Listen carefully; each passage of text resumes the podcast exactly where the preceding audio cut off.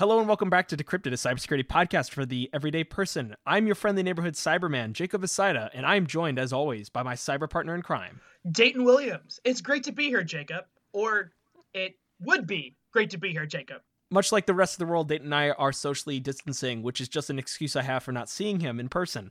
But in reality, we are having to record remotely now, which is unfortunate for the audio quality, but, you know, it's for our own safety. Yeah, this is the same uh, kit and caboodle for every single podcast going on. So we're we're just thrilled to be able to record for you. That's right. So today, as you would have guessed it, we're going to be talking about something that's been in the news quite a lot Corona. It's like malware, but for your body. Tonight, the North Korean hackers going even further. This was just the latest in a series of leaks. 143 million Americans, one of the largest cyber attacks in this country's history. Estimated losses from these breaches in excess of $20 billion.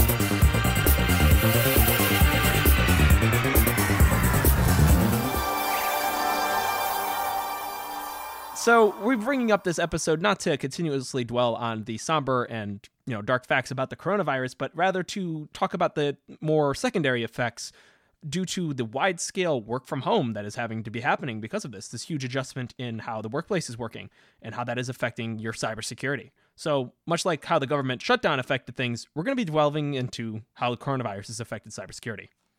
Exactly. And if you want to hear about medical advice or anything specifically about corona, you're at the wrong place. We're going to talk about its impact on the world around us. That's right. So, first off, let's talk about that wide scale economic impact, the cloud strain, all of that. You've probably already heard a little bit about this. Netflix announced that it was reducing video quality in Europe.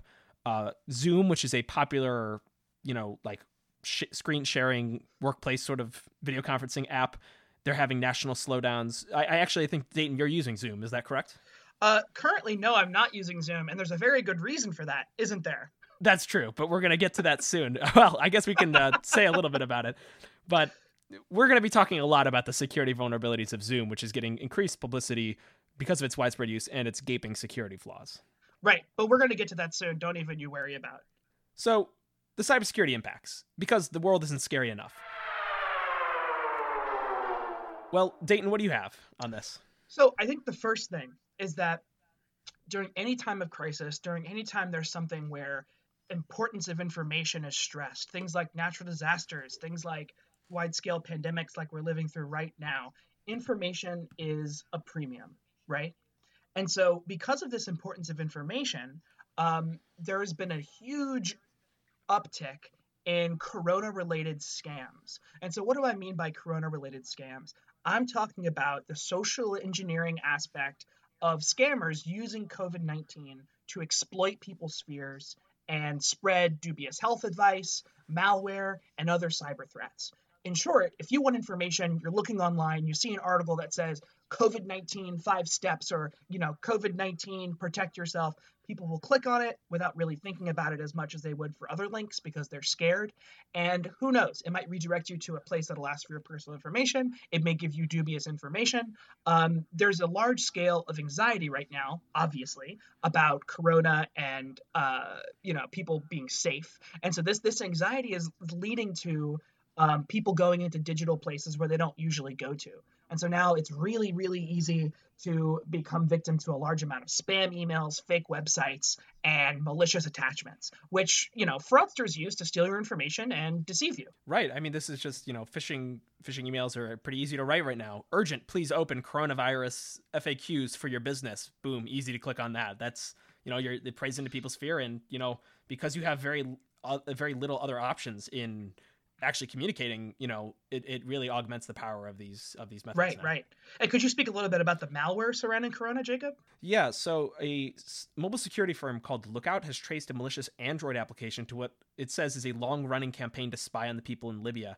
So this is basically spyware masquerading as a popular map um, that tracks the spread of COVID nineteen, but actually it just tracks this, the users of the app.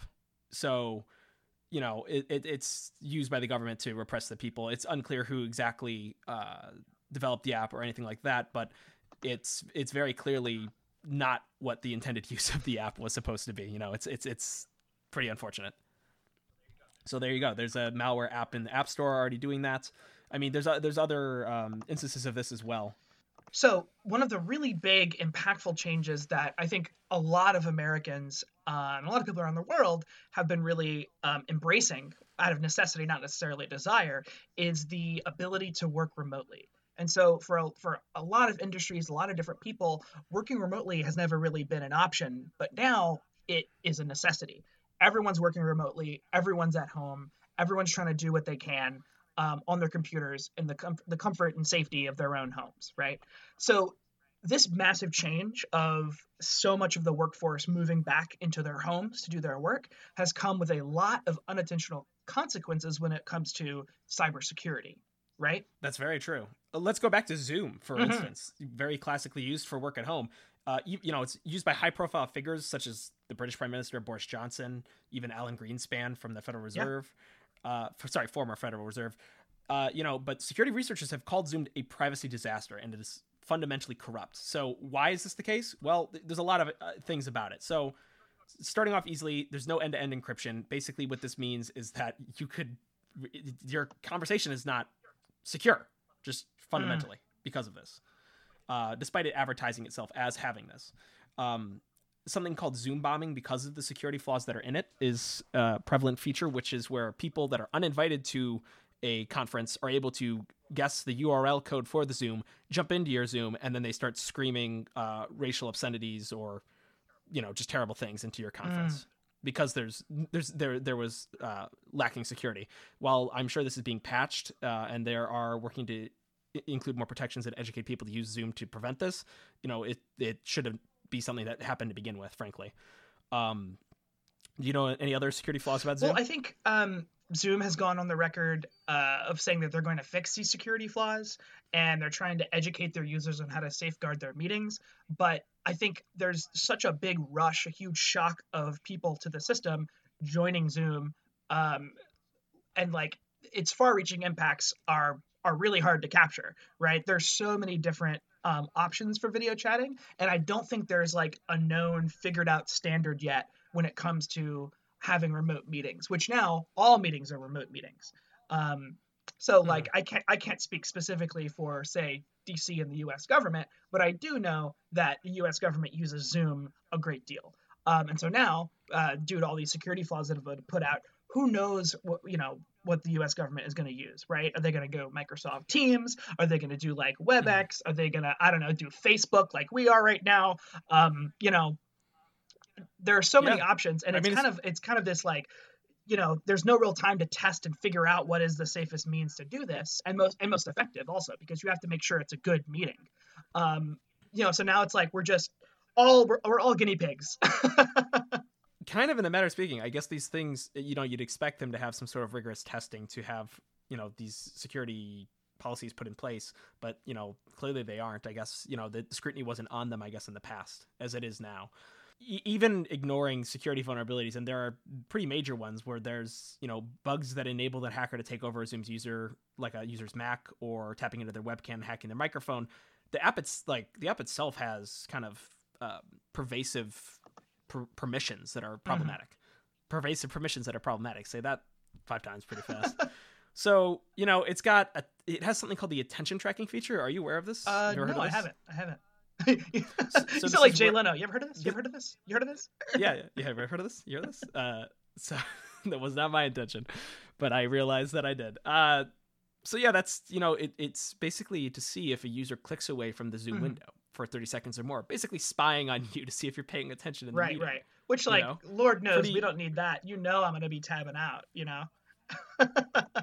True. Um, you know, and it's also been accused of selling user data as Mhm. well. Um, a lot of this comes from a Guardian reporting, uh, a Guardian article reporting this. so I, I think going back to working from home, right? There's this increased Mhm. risk with a lot more of us using um, these new this new these new software packages we're not really familiar with when it comes to communicating. But there's a lot of other variables that make working from home a little bit more uh, have people a little bit more at cyber risk, right? So for one, um, most people will be working from home, uh, and you know they're on their personal Wi-Fi, right? So in a Mhm. lot of businesses, um, there will be a corporate Wi-Fi that you know has that's gone through its paces, like has a dedicated dedicated IT staff to make sure that that that, that connection is secure.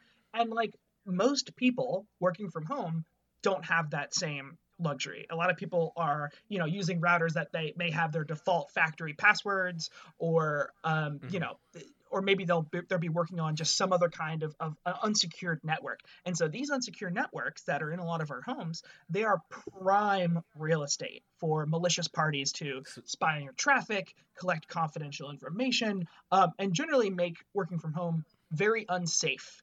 Certainly. I mean, there's just so many periphery devices in the home. Mhm. I mean, you know, a workplace doesn't have to deal with like having a Wi-Fi connected fridge necessarily, but you might have a Wi-Fi connected fridge that has terrible patching because it doesn't exist, Right. frankly. To, that kind of security doesn't really exist. So, you know, you open the door to having just this huge network that is frankly already not protected very well to begin with. It's going to be kind of a disaster. It, it, you have to rely on basically your company's VPNs to have any amount of security, and there's only so much that can provide. Exactly, exactly. And th- you know, not only that, but there's now um, now there's like tons of other personal computing devices that you know you have your personal computer at home. Well i'm at home already. Maybe i can use my personal computer or uh, maybe i can sync my phone up to it now. There's just a lot less i think social accountability. Um, there's not a Mhm. lot of moving of best practices onto people who are working from home. Um, and uh, just another quick thing we are talking about scamming earlier. Um, if you're a remote worker and you're you know you're getting emails from someone who looks like your boss it's really hard to uh, you know i don't know walk into your boss's office or you know go buzz your boss and say hey i got this email from you. What do you think about it? Um, there's now this like veil of a screen. And so there's this Mhm. social dimension now where if you get a sca- if you get a scam email or like maybe your your boss or your superior somebody um, has had their email compromised and they send it to you now there's like it's you're one i think a person would be a lot more willing to accept that email you know because it's weird times you know i think that No, Yeah, definitely. I, I would agree. Our public life is almost entirely online. right exactly thank you Uh, that's exactly right it, it goes it, it goes beyond just your work. I mean, it goes beyond with your social interactions. Almost everyone's social interactions now are, unless it's the people inside your own home, you know, it's basically online. So you're, if now, more susceptible than ever to seeing a lot more fake news, which I would expect is actually quite pervasive right now, given the fact that everyone's kind of sitting at home waiting on news constantly Mm, mhm. you know so i mean it's just something to be mindful of as, as we go forward as we're as we're incredibly reliant on sort of the internet to have social interactions right now you can just see just how important it's become right now. right and it's it's so much like as you said like all of our interactions are moving into this this digital space and this is in a way um a, a test case this is a a petri dish on what a more digital life would look like for this country um, and for the rest of the world for that matter you know there's so many large social changes that are going to come out of these two three four five months who knows that we're that a lot of workers are going to be you know working from their personal offices and from their kitchens, from their living rooms. Um, it's going to reshape a lot of how we see cybersecurity. Um, it's going to change the way we train, you know, workers on cybersecurity. It's going to change the way uh, people interact with cybersecurity on their personal devices. Um, I think there's going to be a lot of knock-on knock-on effects, and we can only speculate. But the, the changes are already beginning to happen. Oh yeah workplace culture is definitely going to have to see a shift because of this. I mean will this result in greater working from home in general? Will it reduce the work week? I couldn't really possibly say but it's certainly going to have impact on things. I mean it's already had an impact as we've seen with the doomsday reporting basically about you know how this is going to affect the economy with unemployment. We've even seen it with the issuing of the uh, $1,200 uh, stipends in the U.S. Basically, Andrew Yang getting what he wanted in the end, if only for a month what a cursed timeline. what a cursed timeline. Um but yeah it's um it's really transformative it's a very transformative period and the longer it goes the more effect this is going to have on us as a society just from a cultural shift Yeah. so it's something to continually lo- it's something to continually Exactly. watch. And I think, as you were saying earlier about how our digital lives are now even more so pushed into the the the main the the main the main center stage, um, I think issues that formerly um, maybe didn't have as much of an impact um, information wise now have a much larger impact. So now um, we're not interacting with as many people as we do on a daily basis. Maybe we're not reading as much print media. Maybe we're we're in our own echo chambers. So I think fake news slash disinformation campaigns are now particularly um, pointed and particularly stronger. Uh, especially add on that extra layer of a time of crisis, a time of uncertainty. Um, like we were saying earlier, uh, catchy titles and and and clickbait aren't just to get our personal information. It's can also be used to change our opinions, change the blame of whatever that's going on right now. And I think we've seen this especially from uh, Russian actors who are using the coronavirus to push misinformation onto the American public. It's a dangerous and scary world out there, and cybersecurity and technology continually advance, making it even harder to keep pace. But by listening to things like Decrypted and educating yourself on cybersecurity and technical matters, you can stay ahead of the curve. We will continue to produce Decrypted throughout the crisis, and we'll be going in and splitting up how we cover issues in the future. We're going to be doing these shorter, more timely news sort of reporting podcast episodes, which will be, you know, about 15 minutes or so. And we're going to be doing deep dives on more involved pieces such as encryption or the darknet are particularly uh, episodes that we're hoping to cover with things like the Earn It Act, which is going through Congress, which is getting very little attention given all that else that is going on Ooh. in the world. So be on the lookout for our yes, be on the lookout for our more deep dive reporting, and we may actually have a special guest for that, but I won't say any more for yeah. that now. So I think before we leave, um, I wanted to close out with a few decrypted recommendations to make your working from home experience as secure and as safe as it can be. Okay. All, All right. right number one, if you have a printer at home, um, and this is a thing that a lot of offices have paper shredders or they have like a um, a safe way to dispose of important paperwork. So if you can, while at home, avoid printing information that contains uh, critical data and, and try to ensure the following of guidelines for disposing of information. Right. Cybersecurity is not just over the computer. Security is not just something that you do on a computer. It's it's uh, physical behavior as well. There are people who will be waiting in the trash to see if you can have something that you disposed of and dispose of it incorrectly. That's one. Um, number two is, you know, as we said earlier, be careful of those peripheral devices that connect to your work computer. Um, some of us don't have work computers. Our work computer is our personal computer. So you have to make sure that you make sure that you keep up, you keep your software up to date, you make sure to do your patches, update your software as much as you can to make sure that you limit the chance of vulnerabilities that can be used on, say, your phone that infects your work slash personal computer. And if you have a work computer, try to not connect anything else to it besides just the things you absolutely necessarily need. Um, third thing, ensure your home Wi-Fi connection is secure. Um, and don't use the default factory password. I think we had we had a huge spiel about that in our network connection episode. Um, please, please, please don't use your default factory password. They're just freely available online, and that leaves your network very, very vulnerable. Um, number four, uh, when you're talking about critical information, ensure that like Siri, Alexa, Google Assistant, assure that they're like turned off in the same room as you.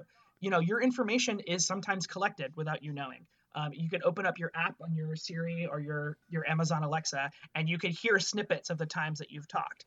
That information um, can be taken, and that information can, you know, be captured by malicious actors. So just always know there is an ear in the room with you. And I think the last thing that I would recommend is don't transfer files from your personal computer into your work computer. Um, try to segregate that as much as you can. Um, you don't want them playing together. You want things uh, separate, and that that separation can be a huge difference maker in the safety and security of your your work. Well, that's going to do it for us this week. Thanks for joining us. Be safe. Don't reuse your passwords. And please, dear God, wash your hands. Thanks, Jacob. Decrypted is made possible by the Cybersecurity and Privacy Research Institute, which is a center for GW and the Washington area to promote technical research and policy analysis of issues that have a significant computer security and information assurance component. To learn more, look up CSPRI or go to cspri.seas.gwu.edu.